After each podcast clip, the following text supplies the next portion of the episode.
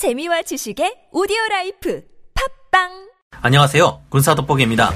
세상에 영원한 강자는 없다는 말처럼 불과 10년 전까지만 해도 도무지 상대할 적이 없었던 스텔스 전투기들에게도 하나씩 적이 생겨나고 있습니다. 러시아가 만든 수호이57 펠론은 5세대 스텔스 전투기이면서 L밴드 장파장 레이더 등을 이용해 다른 스텔스 기들의 탐지에 요격할 수 있는 counter stealth 능력을 보유할 것으로 우려되고 있는데요.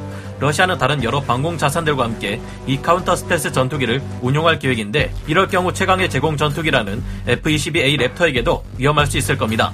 중국은 자신들이 5세대 스텔스 전투기를 만들었다며 J-20, J-35 등을 실전 배치하고 있는데요. 그래서인지 가장 먼저 스텔스기를 만들어낸 미 공군들조차 IRST 장비와 전술 데이터 링크만으로 스텔스기를 요격하는 기술을 개발하고는 했습니다.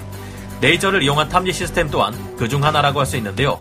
그리고 빛의 속도로 항공기를 공격하는 고출력 레이저 무기 또한 아직은 많은 단계가 남아 있겠지만 근 미래에 적 스텔스기를 요격하기 위한 차세대 기술이 될 것으로 보입니다. 하지만 얼마 전에도 F-22A 랩터가 개량을 통해 완전히 새로운 전투기로 거듭날 것이라는 미 공군의 발표가 있었다고 말씀드린 바 있었는데요. 그리고 이에 해당되는 더더욱 강력해진 F-22의 기괴한 모습이 언론을 통해 공개되었습니다. F-22 2.0 Super Raptor라고 해야 할까요? 이 모습은 CG가 아니라 실제 사진으로 찍힌 것이라고 합니다. 기존에 한 번도 보지 못한 새로운 스텔스 설계와 새로운 도장이 적용된 것 같은데요. 안 그래도 180여 대에 13조 원이라니 새로운 F-22A의 개량에 드는 예산이 다른 전투기들의 업그레이드에 비해 너무 높다는 생각이 들었는데요. 해외 군사 전문 매체인 The Drive War Zone의 기사에 따르면 앞으로 개량될 새로운 F-22A 랩터는 지난번 제가 예상했던 것보다 훨씬 더 강력한 성능을 가지고 있다고 합니다. 새로운 F-22는 IRST 삼각 측량 등을 통한 counter stealth 전략마저 무용지물로 만들고 레이저를 이용한 탐지 시스템으로도 F-22를 찾아낼 수 없게 만들 것이라는데요. 뿐만 아니라 아직 실전 배치되지도 않은 레이저 요격 무기로도 이제는 F-22A 랩터를 요격할 수 없을 것이라고 합니다.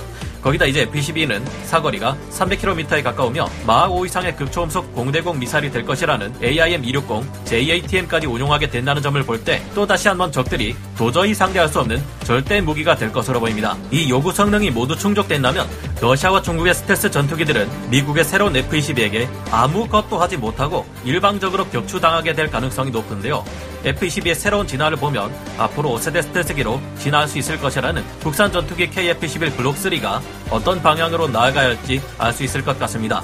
그런데 새로운 F-22 슈퍼랩터와 한국의 KF-21 블록3가 힘을 합쳐 최강의 스트라이크 패키지를 결성하게 되면 어떤 위력을 가지게 될까요? 지금부터 알아보겠습니다. 전문가는 아니지만 해당 분야의 정보를 조사 정리했습니다. 본의 아니게 틀린 부분이 있을 수 있다는 점 양해해 주시면 감사하겠습니다. 스텔스는 물론 적외선, 레이저조차 소용없게 만드는 새로운 F-22 Raptor. 2021년 11월 19일 오전 미국 네바다주 넬리스 미 공군기지에서 출격하는 미 공군 F-22 스텔스 전투기의 기괴한 모습이 한 항공 사진 작가의 카메라 렌즈에 포착되었는데요. 이것이 바로 그 사진인데 지난번 F-22가 새롭게 개량되어 더욱 강력해진다는 계획의 구체적인 모습으로 이는 F-22로 하여금 적의 레이저 무기와 IRST 탐지 장비에 대응하기 위한 특수 코팅을 실험하는 것이라고 합니다. 이 F-22의 모습은 타일 모양의 반사 금속들이 덕지덕지 붙어 있어 이제까지 우리가 보았던 어떤 F-22 랩터의 모습과도 다릅니다. 이 독특한 특수 코팅이 적용된 F-22가 모습을 드러낸 네바다주 사막의 넬리스 공군 기지는 신형 항공기들의 실험장으로 잘 알려진 곳입니다. 해외 군사 전문 매체인 The Drive War Zone에서는 이전에는 전혀 볼 수 없었던 새로운 도색을 적용한 F-22A Raptor 전투기가 나타나 관심을 끌고 있다고 현지 시각 11월 22일 보도했는데요. The Drive War Zone의 분석에 따르면 이 독특한 코팅들은 논쟁의 여지가 있지만 F-22를 위한 새로운 반사 물질을 실험하는 것으로 보인다고 합니다. 기사에 따르면 전문가들은 이 코팅이 지난 2020년 차이나 레이크 미 해군 항공 무기센터에서 식별되었던 신형 특수 코팅 재질과 유사한 것으로 분석하고 있다는데요. 이 특수 코팅은 기존 F-22가 원래 가지고 있었던 아주 높은 수준의 스텔스 능력을 유지해 주는 것은 물론 최근 급격하게 적들이 갖추기 시작한 여러 counter stealth 능력에 대응하는 것이 가능할 것이라고 합니다. 그동안 스텔스기를 찾아내기 위해 각광받기 시작한 탐지 기술 중 가장 대표적인 것은 적외선 탐색 및 추적 시스템인 IRST나 레이저 탐지 시스템을 들 수 있었는데요. 그동안 최고의 스텔스 능력을 가졌다는 F-22조차 어떠한 상황에서도 적에게서 모습을 감추는 것은 불가능했습니다. 스텔스 형상 설계와 스텔스 도료가 적용된 F-22는 적의 레이더를 피할 수 있었지만 주변 하늘의 온도 차이를 이용해 스텔스기를 감지하는 IRST는 피할 수 없었는데요. 많은 전문가들에 의하면 UHF 밴드 전파를 사용하는 미 해군의 E2D 조기 경보기를 동원하거나 하늘에 떠 있는 조기 경보 비행선에 VHF 장파 레이더를 탑재하고 주변을 탐색할 경우 대략 어느 방향에서 적 스텔스기가 날아오는지 알 수 있는 것으로 그동안 분석되어 왔습니다. 이제 다음 단계는 IRST나 레이저 탐지 시스템을 이용하는 정찰 자산을 동원해 좀 더 정확한 적 스텔스기의 위치를 파악하는 것인데요.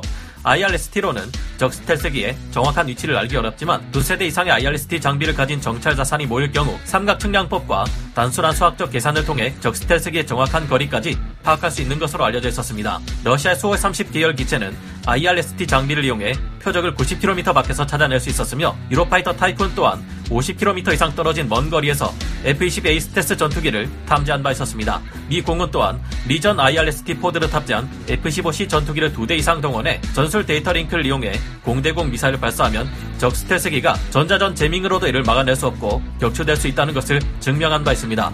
하지만 The Drive War Zone 기사의 분석이 정확하다면 이 기술들 또한 새로운 F-22에게 있어서는 이제 의미 없는 옛날 기술이 될 것으로 보이는데요.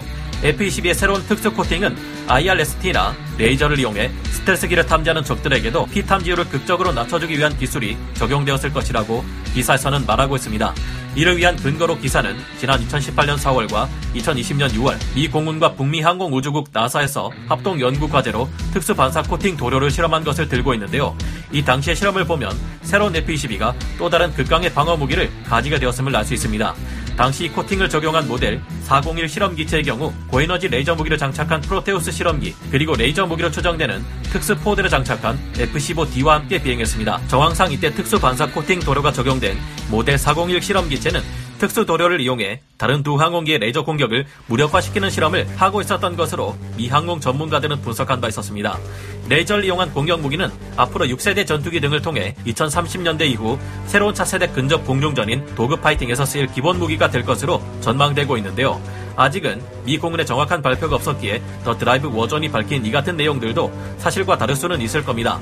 하지만 이 기사의 분석이 맞아 들어간다면 앞으로 개량될 새로운 F-22 랩터는 AESA 레이더의 성능 개선이나 최신 전자전 장비 등이 탑재되는 것은 물론 적의 IRST나 레이저 무기까지도 막아낼 수 있는 최강의 스텔스기가 되어 미래 전장에서도 적에게 절대 제공권을 내주지 않게 될 것으로 보입니다. 한미 연합 스텔스 스트라이크 패키지의 가공할 위력, 이 같은 F-22의 진화를 보아 앞으로 F-22와 같은 5세대 스텔스 전투기가 될 것이라는 KF-21 또한 미래 전장에서도 스텔스 기능을 살릴 수 있는 신기술들이 반드시 적용되어야 할 것 같은데요. 이전에도 밝힌 것처럼 중국같이 현재 새로운 쥐랑3 SLBM과 함께 타입 96 당급 전략 원잠을 개발하고 있습니다.